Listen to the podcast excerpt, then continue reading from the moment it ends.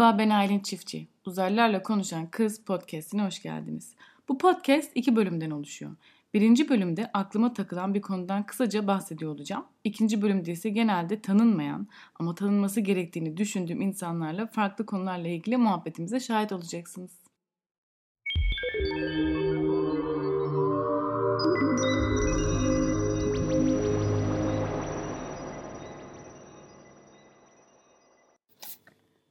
Bugünkü konu ağır biraz. Neden? Birazcık bir soru gelmiş. Soruda şey diyor. Sanat sanat için midir yoksa halk için midir? Veya sanat nedir? Sanat esnaf lokantası gibidir. Hem halk için hem holding yöneticisi için.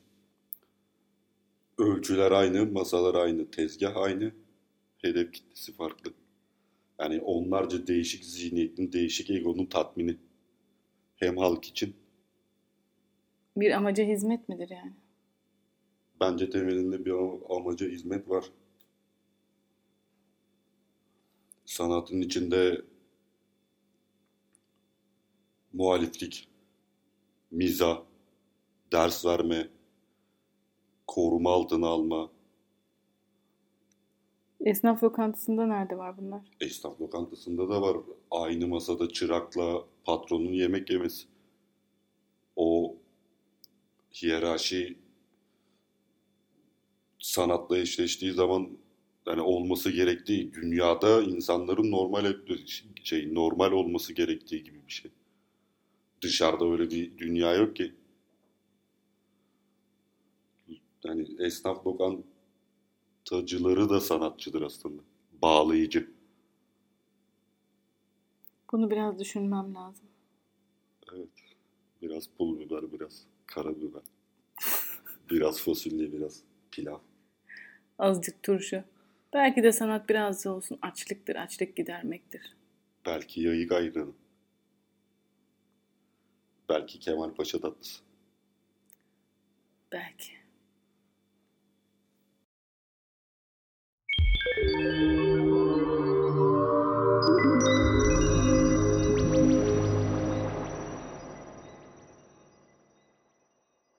Kez kendimle bir bölüm yayınlayacağım. Aslında planım başka bir konuğun bölümünü yayınlayacaktım. Fakat araya başka bir e, soru cevap olayı girdi. Ben de söz vermiş oldum ve bu hafta böyle bir şey yapacağım. Bana Instagram'dan Bora yaptığım bölümden sonra e, bir fotoğrafçıdan bana sorular geldi.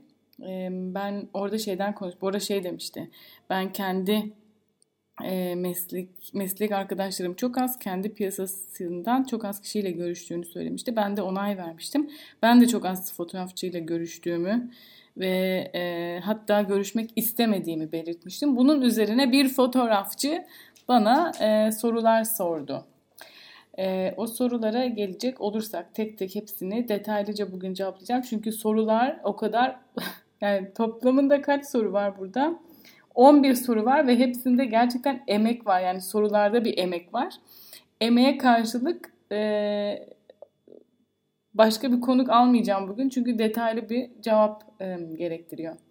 Tuğçe Özdemir sormuş. Tuğçe Özdemir fotoğraf. E, Tuğçe anladığım kadarıyla Bursa'dan bir fotoğrafçı.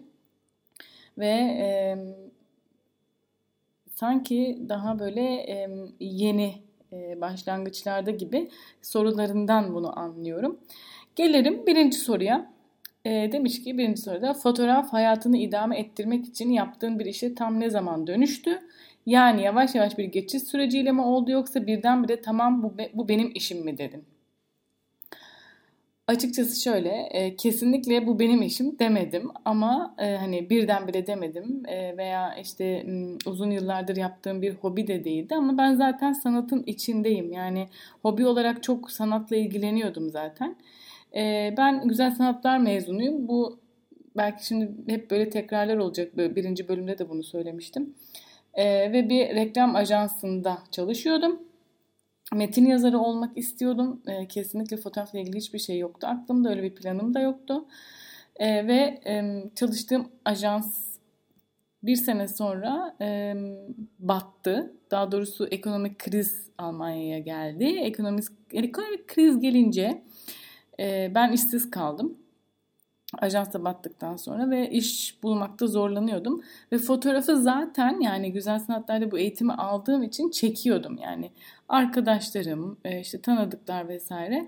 Tabii e, bir yerden sonra bu iş şuna dönüştü. Parasız kalınca e, aldığım çekimleri artık hani hediye olarak değil de para karşılığında yapmaya başladım ve böylelikle fotoğraf işine girdim. E, birdenbire o yol açıldı ve ben o yolda devam ettim. Hani e, hep şey dedim hani krizden sonra işte e, tekrar ajansta başlarım, krizden sonra iş bakarım, ederim diyesiye kadar zaten kendi işimi yapmış bulundum. Ve iyi gitmeye başladı. Çekimler çoğaldı, çoğaldı, çoğaldı.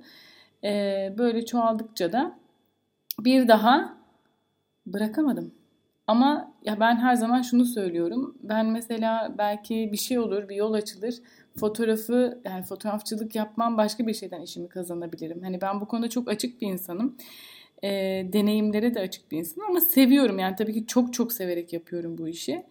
E, kolay kolay bırakır mıyım onu da bilmiyorum ama e, mutlaka yani fotoğrafı tamamen asla bırakamam ama mutlaka bir yerlerde olur hayatımda ama e, karşıma başka bir şey çıkarsa gerçekten e, sadece fotoğraftan değil başka yollardan da paramı e, ya da hayatımı idam ettirebilirim. İkinci soru. Yakın çevrenin fotoğraflarını çekerek mi bu işten kazanç elde etmeye başladın? Eğer öyleyse bu yakın çevre döngüsünü kırmayı nasıl başardın? Yöntemlerin var mıydı? Yoksa kendiliğinden mi gelişti? E, zaten birinci soruda bunu cevaplamışım. Evet yani yakın çevremle başladı ama bunu duyurmaya başlayınca e, daha doğrusu yakın çevrem fotoğraflardan memnun kaldıkça onlar birilerine söylediler. O birileri bana ulaştı ve benim en büyük olayım şuydu. O zamanlar bloglar vardı. Hala daha var ama eskisi gibi değil.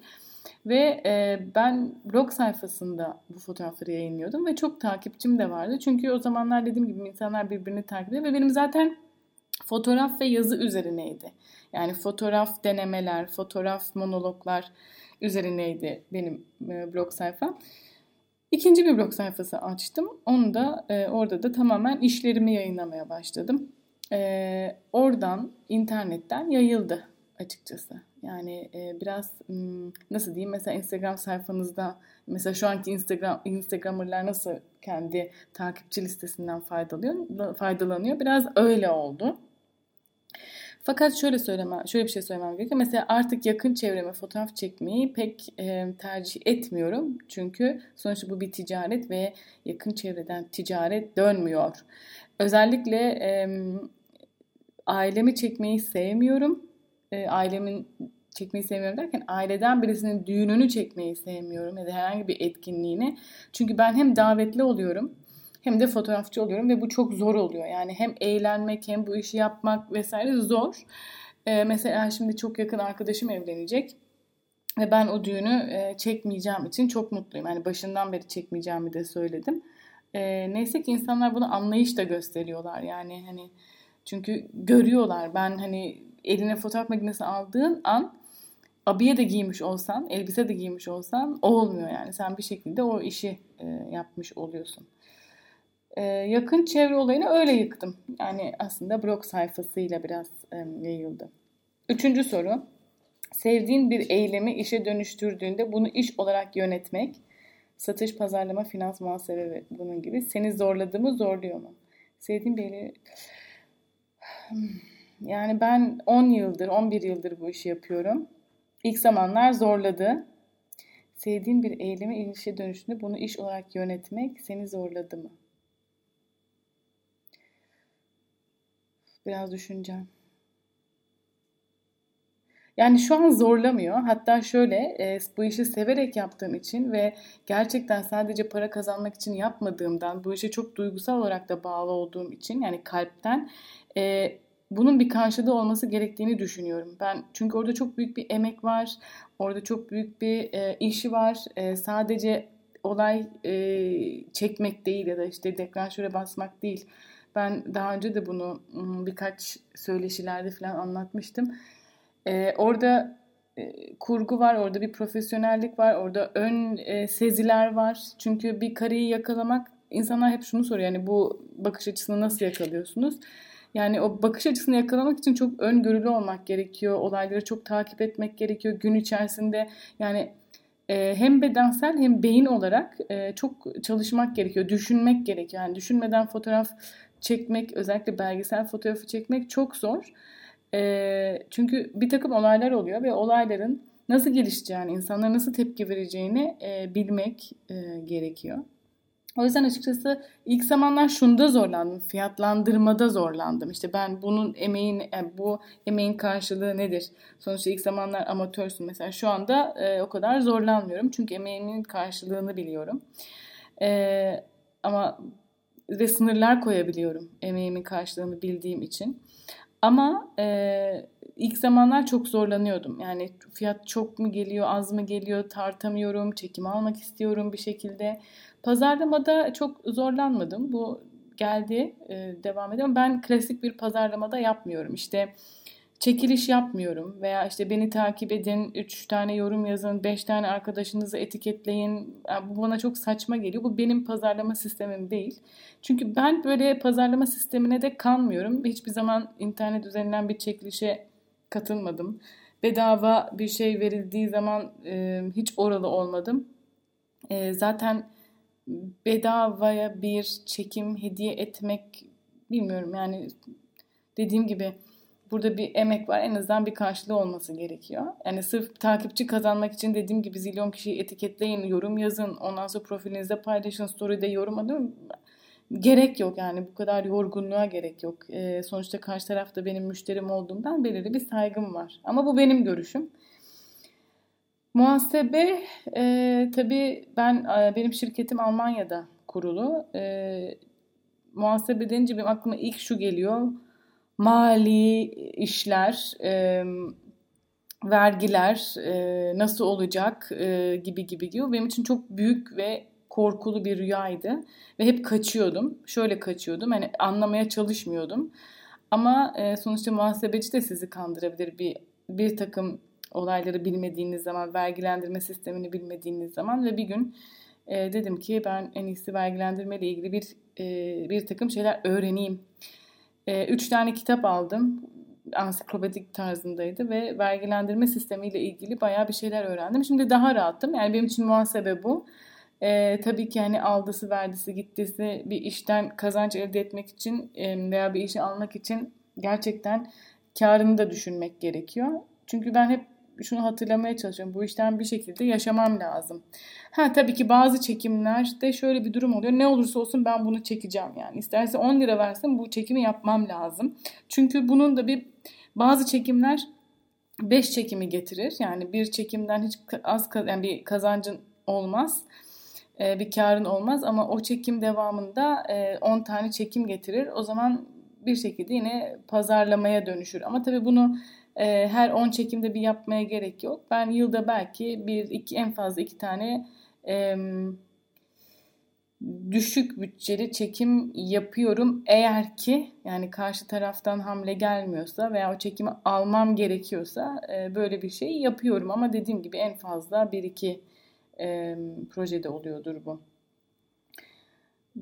Zorlama, seni zorlama. Evet konu böyle bağlayabilirim. Yani muhasebe benim için eşittir direkt hani vergiler, vergilendirme. Tabii Almanya sistemi birazcık daha farklı. Ee, bunları da öğrendikten sonra bayağı bir rahatladım. E, muhasebecimle de iletişimim bayağı iyi, bayağı da yardımcı da oldu. O yüzden e, artık zorlanmıyorum eskisi kadar.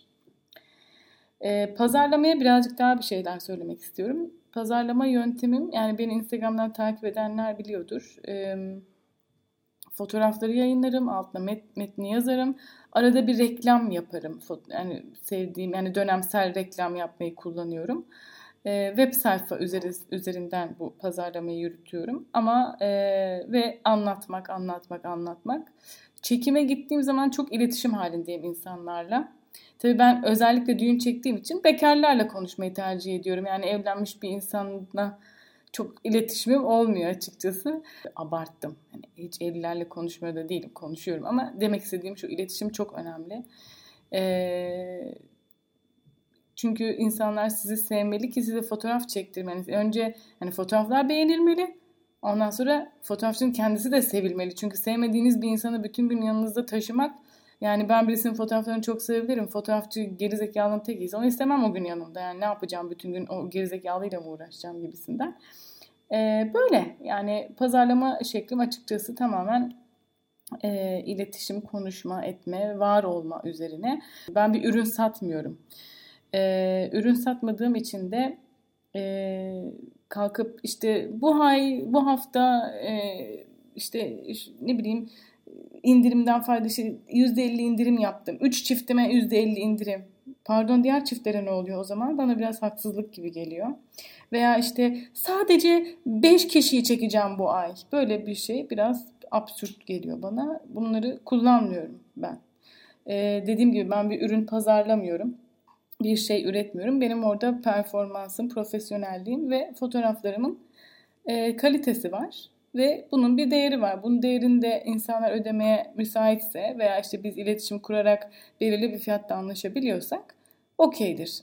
Dördüncü soru. Yukarıdaki soruyla bağlantılı olarak tüm bu süreç için çalıştığın bir ekip var mı yoksa tamamen kendin mi yönetiyorsun? Tamamen kendim yönetiyorum. Bir ekiple çalışmayı da düşünmüyorum. Ee, sadece şöyle bir şey var. Almanya'da e, aynı isim altında çalıştığımız dört tane arkadaşım var. İki fotoğrafçı, iki fo- e, videocu.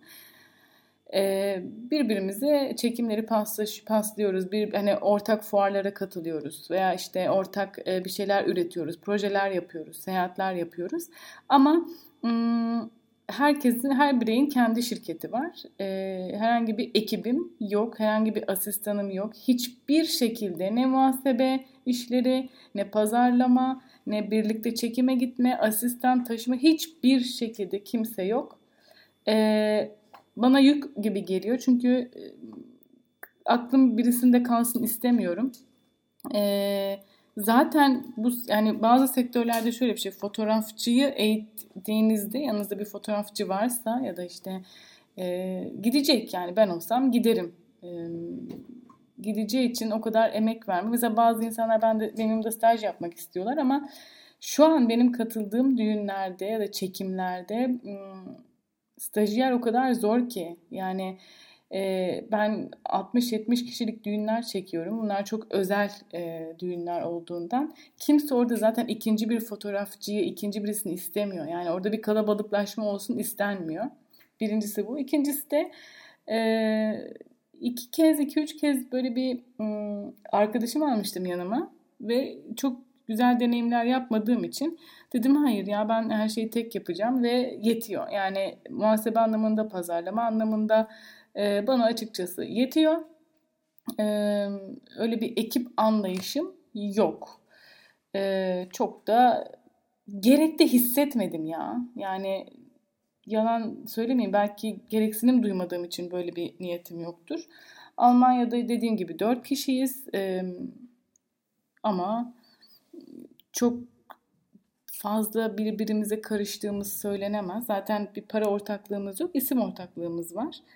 E, bu da yıllardan beri sağlıklı bir şekilde devam ediyor. Beşinci soru. Fotoğraflarında benim çok hoşuma giden kendine has sade bir tarzın var ve renk ve renk kullanımın var. Bundan hoşlanmayan da farklı talepleri olan müşterilerin isteklerini nasıl yönetiyorsun?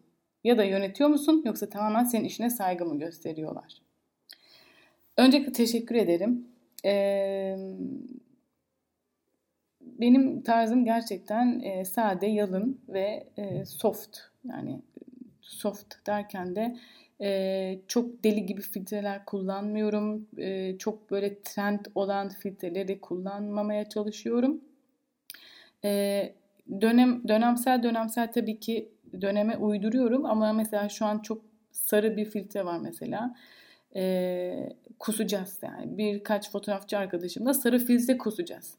Geçen gün şöyle bir şeye e, denk geldim. Bir çiçekçi fa, e, farklı fotoğrafçılardan hani gelin buketi yapmış. Birkaç fotoğrafçı da ona fotoğrafları göndermiş. Uzun bir süre fotoğrafların başka fotoğrafçılar yani paylaştığı fotoğrafların 4-5 farklı fotoğrafçıya ait olduğunu anlayamadım. Çünkü o kadar çok birbirine benziyorlar ki. Bu çok üzücü bir şey. Yani e, o zaman hiçbir farkı kalmıyor. Yani ben de bu işi yapıyorsam benim bir farkım olması gerekiyor. Yani beni ha işte ailenin vakti yokmuş ondan sonra o yüzden buna gideyim çünkü zaten onda da aynısı var veya işte bana geliyorsa bu e, trend fazla trend fazla popüler şeyi seçerek bana geliyorsa zaten olmuyor iş. E, imkansızlaşıyor.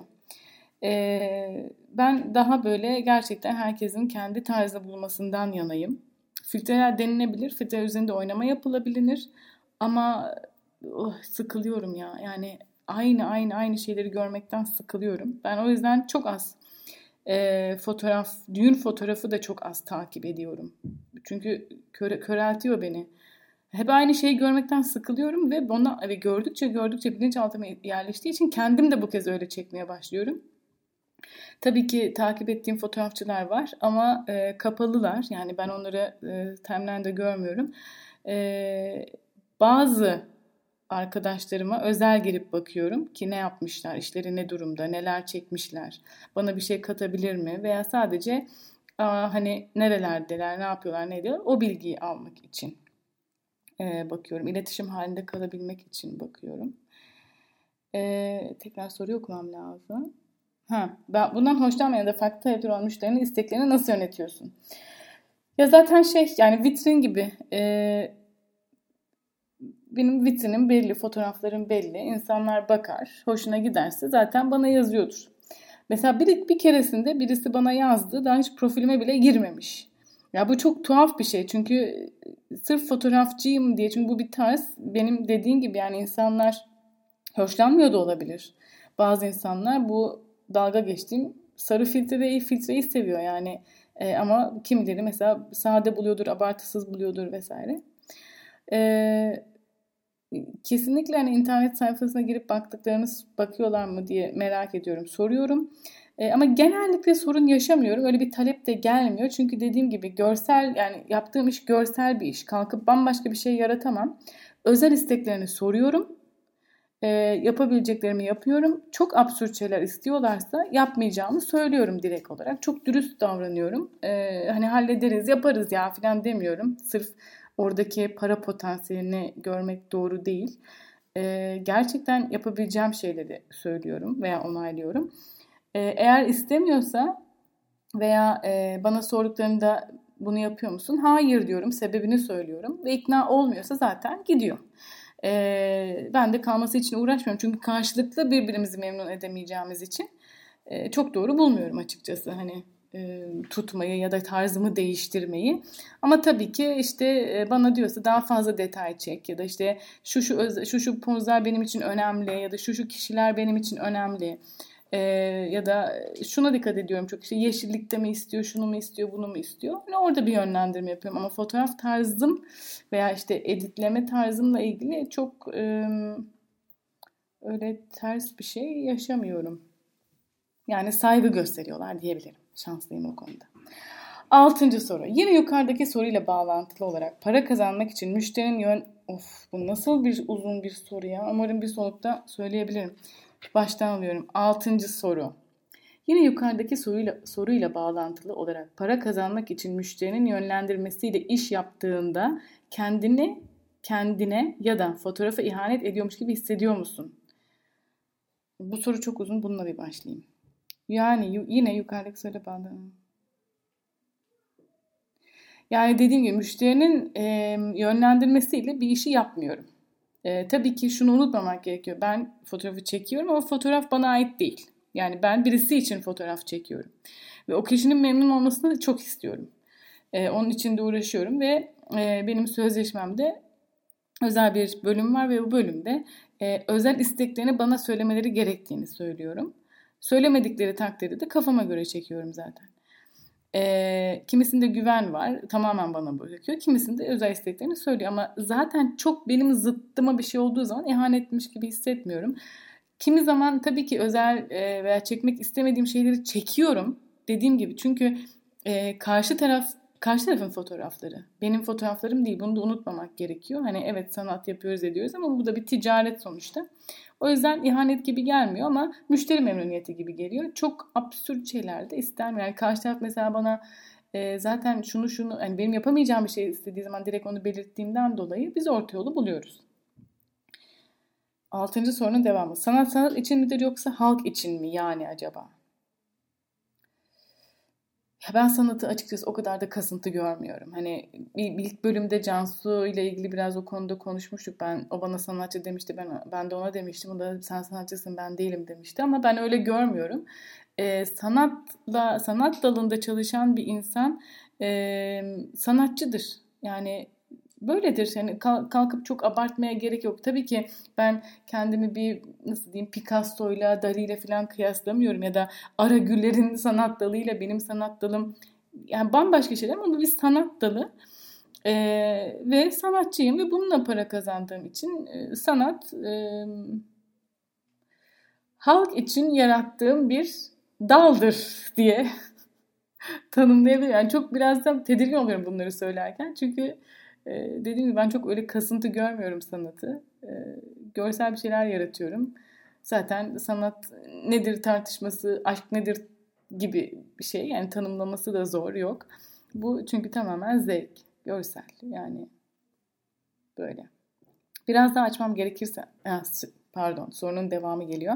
Biraz daha açmam gerekirse aslında görsellik dediğimiz şey çok kişisel ve görseli yorumlamak biraz konuyla ilgili bilgi sahibi olmayı da gerektiriyor. Çok doğru. Ama her müşterinin görsel okumaya dair bir bilgisinin ya da teknik bir birikimin olmasını beklemek imkansız. Aynen. Özellikle popüler olan çekim trendlerine dair talepler gelebiliyor. Dolayısıyla beğenilerine hitap etmek için bazen kendi kendi tekniğinden ya da zevklerinden ödün vermen gerekebiliyor. Sen bunları yapmak zorunda kalıyor musun? Kalıyorsan nasıl yönetiyorsun? Kalmıyorsan nasıl başarıyorsun? Grafik tasarım için müşteriye iş beğendirmek olarak da düşünebilirsin bu sorumu. Ben aslında başından beri hep kendi tarzımda çekiyorum. Yani e, şöyle söyleyeyim 10 sene önce çektiğim fotoğraflara bakınca onları şey diyeyim çöpe atasım geliyor. Çünkü insan sürekli gelişen bir varlık olduğu için çok şükür. E, fakat daha önce dediğim gibi az önce de ben aslında açıkladım. E, çok iletişim halindeyim. Ben e, insanlar bana geldiğinde şanslıyım. Yani çok nadiren sorun yaşıyorum. E, çünkü zaten anlama üzere o yola çıktığım için hani kalkıp e, şöyle bir egom da yok. Ben buyum işine gelirse e, böyle bir şey yok. Çünkü yine yani tekrar tekrar söylüyorum benim yaptığım iş tabii ki ben bir fotoğraf çekiyorum. Fotoğrafları ben çekiyorum ama bu bir hizmet. E, yani sanat ve hizmet sektörü de diyebiliriz. E, nasılsa ben nasıl ben bir mimara gittiğimde mimar kendi zevkine göre değil benim zevkime göre bir ev döşüyorsa fotoğraf da biraz öyle. Ama tabii ki mesela her mimarın da bir dokunuşu vardır ya belirli bir tarzı vardır. Ya da her e, burada hani grafik tasarımdan ör, örnek verilmiş grafik tasarımcının da bir tarzı vardır. Dövmecinin bile bir tarzı vardır. Benim iki tane dövmem var. E, bir tanesi kolumda, kolumu kesip atasım geliyor. Bir tanesi de e, ensemde. Ensemdekini çok seviyorum çünkü oradaki dövmeci çok benim tarzımda çalıştığı için. İlk dövmecim belki işte amatör bir dövme ruhundaydım o zamanlar. Şu an baktığımda çok derin yapmış, çizgiler doğru değil vesaire. Bundan hani rahatsızım ama e, kolumda şu an bir dövme var. Kolumu da kesip atamayacağıma göre onu kabul ediyorum yani sorun yok. Ama bunun gibi yani fotoğrafta da bu var. E, karşı taraf bizim kadar yani prof, yani prof, hmm, meslek sahibi kadar e, tabii ki şeye toparlayamadım. Meslek sahibi kadar hakim değil. Yani evet bazen ben de mesela bir fotoğraf koyuyorum. Diyorum ki of bunu kesin çok kişi beğenecek. Aa kimse beğenmiyor. Saçma sapan böyle hani normal herkesin çekebileceği bir fotoğraf koyuyorum. Deli gibi beğeniyor. Oradan zaten anlaşılıyor ki yani karşı taraf zaten çok düz düz derken bunu aşağı, aşağılamak için söylemiyorum. Ben de e, başka bir alanda çok düz düşünüyorum. Kalkıp bir mimar gibi, bir dövmeci gibi bir işte e, bir, işte, başka meslek dalı bulamadım önce meslek dalı içerisinden. Öyle görmüyorum kısacası. E, o yüzden insanların beklentileri benim işe verdiğim anlamda kadar yüksek değil ama kendini anlattığında veya işte profesyonel olduğunda karşı tarafa bunu geçirebiliyorsun. Ee, öyle talepler dediğim gibi çok az oluyor. Olduğu zaman yapabileceksem yapabiliyorum. Ee, yapmayacaksam da e, yapmayacağımı söylüyorum. Böyle. Uf, yedinci soru. 11 soru var. Yediye geldik. Fotoğrafçıları neden sevmiyorsun? Konu burada bitmiştir. Hayır. E, fotoğrafçıları neden sevmiyorsun? Fotoğraf özelinden yola çıkarak. 8. podcast bölümünde yoga yapanların bunun pazarlama yoluyla içine boşalttıklarından bahsetmiştiniz. Fotoğraf ve birçok konu içinde benzer şeyler söylenebilir. Senin detaylı yorumunu ayrıca merak ediyorum. Bir de Türkiye ve Almanya'daki fotoğrafçılara senin bakış açını ve fotoğrafçıların da fotoğrafa bakış açısını karşılaştırabilir misin? Yemin ederim bayağıdır böyle sorular almadım ya. Yedinci soru şimdi nasıldı? Fotoğrafçıları neden sevmiyorsun? Fotoğrafçıları özel, fotoğrafçı olduğu için özel bir nefret beslemiyorum. Ama şöyle bir şey var. Ee, birkaç fotoğrafçıyla üst üste böyle bir araya geldiğim zaman sürekli fotoğraf konusu döndüğünde kafayı yiyecek gibi oluyorum. Çünkü benim hayatımın odak noktası sadece fotoğraf değil. Ben sadece fotoğraftan oluşmuyorum. Ee, ben e, hayatımdan fotoğraf çıktığı zaman anlamsızlaşmıyorum. Ee, ama ben hiçbir dine, hiçbir e, inanca, hiçbir fikre, hiçbir meslek dalına, hiçbir e, alana bu kadar bağımlı değilim. Çünkü hayat değişken, benim de zevklerim değişiyor, isteklerim değişiyor vesaire. evet fotoğraf benim hayatımın bir parçası ve çok güzel bir parçası. Bunun üzerine konuşmaya da değer. Ama ölüm kalım meselesi değil.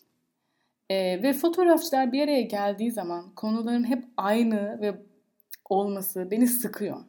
E, ya evet aynen yani evet fotoğraf fotoğraf fotoğraf fotoğraf ve artık böyle e, zaten sosyal medyada çok ön planda olduğundan hani fotoğrafçıyım fotoğraf takip ediyorum. Instagram zaten bir fotoğraf platformu.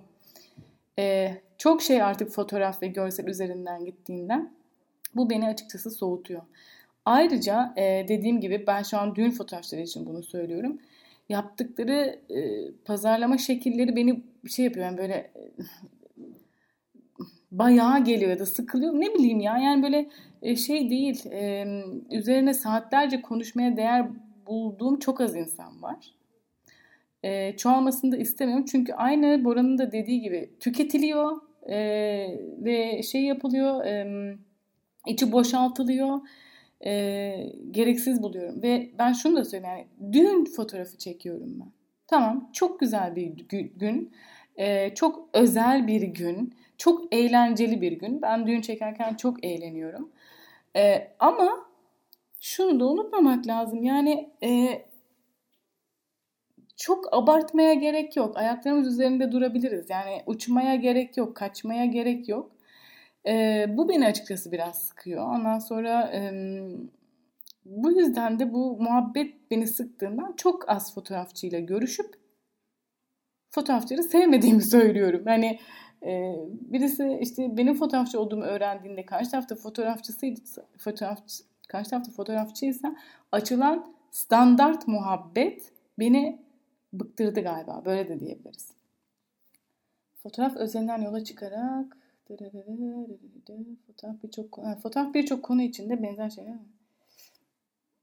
Senin detaylı yorumunu ayrıca merak ediyorum. Bir de Türkiye, ha, bir de Türkiye ve Almanya'daki fotoğrafçıları senin bakış açını ve fotoğrafçıların da fotoğraf bakış açısını karşılaştırabilir misin?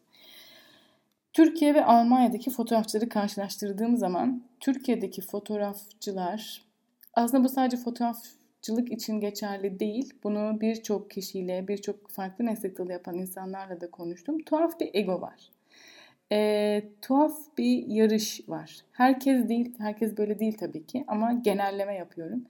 E, Almanya'da bu konular daha barışık. E, mesela e, wedding meetup'lar oluyor. Orada işte bir sürü fotoğrafçı e, buluşuyor. Birbirine değiş, tokuş, yardımlaşma çok. Çok çok daha çok yardımlaşma var.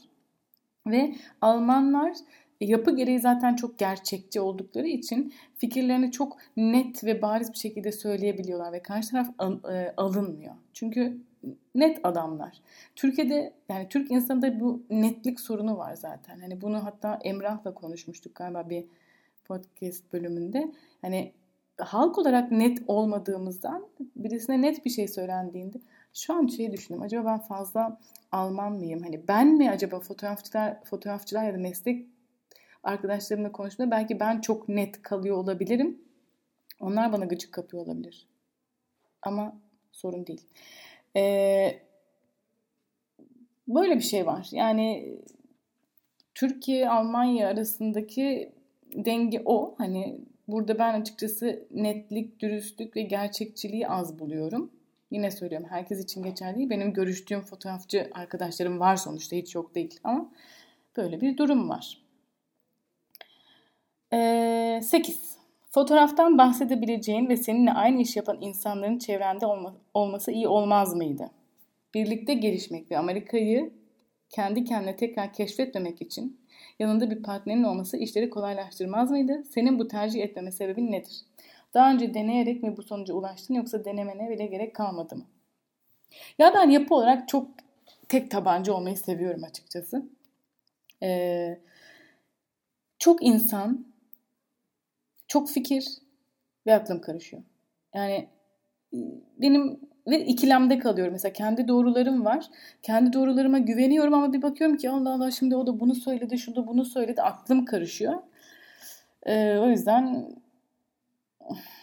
çok tercih etmiyorum ve ben açıkçası ilham ve fikirleri zaten başka meslek dallarından alıyorum. Yani e, tabii ki yine söylüyorum benim fotoğrafçı arkadaşlarım var. E, mesela işte devamında neler yapmam gerektiğini bilmediğimde ya da eksiklerimi gördüğümde birisine fikir sunabileceğim, fikrimi sorabileceğim e, fotoğrafçı arkadaşlarım var. Ama e, sayılı, gerçekten sayılı. E, bu belki hani yanlış anlayan yani hiç yok değil yani tabii ki var. Çünkü dediği gibi tekrardan Amerika'yı keşfetmeye gerek yok ama yine de herkes kendi deneyimini kendi yapıyor. E, basamak oluyor zaten meslek arkadaşı.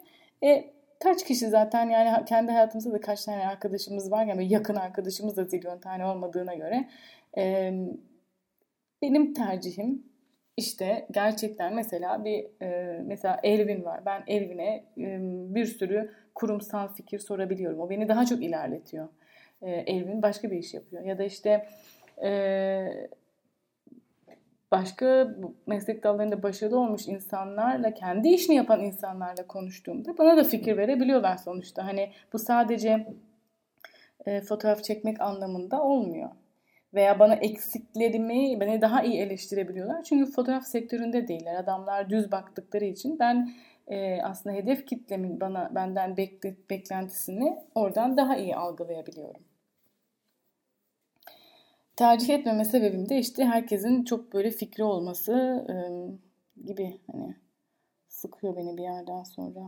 Yani boğuluyorum da ya hep aynı aynı aynı işte başka insanlar olsun başka insanlar olsun etrafımda. Yani belki şununla da alakalı. Ben aslında grafikerim ve e, her şey ilham alma üzerinden yürüyor. Yaptığım iş de ilham alma üzerinden ve e, kitaplar, okuduğum yazılar, e, gördüğüm filmler gibi gibi bana daha çok ilham veriyor. Kısacası bu.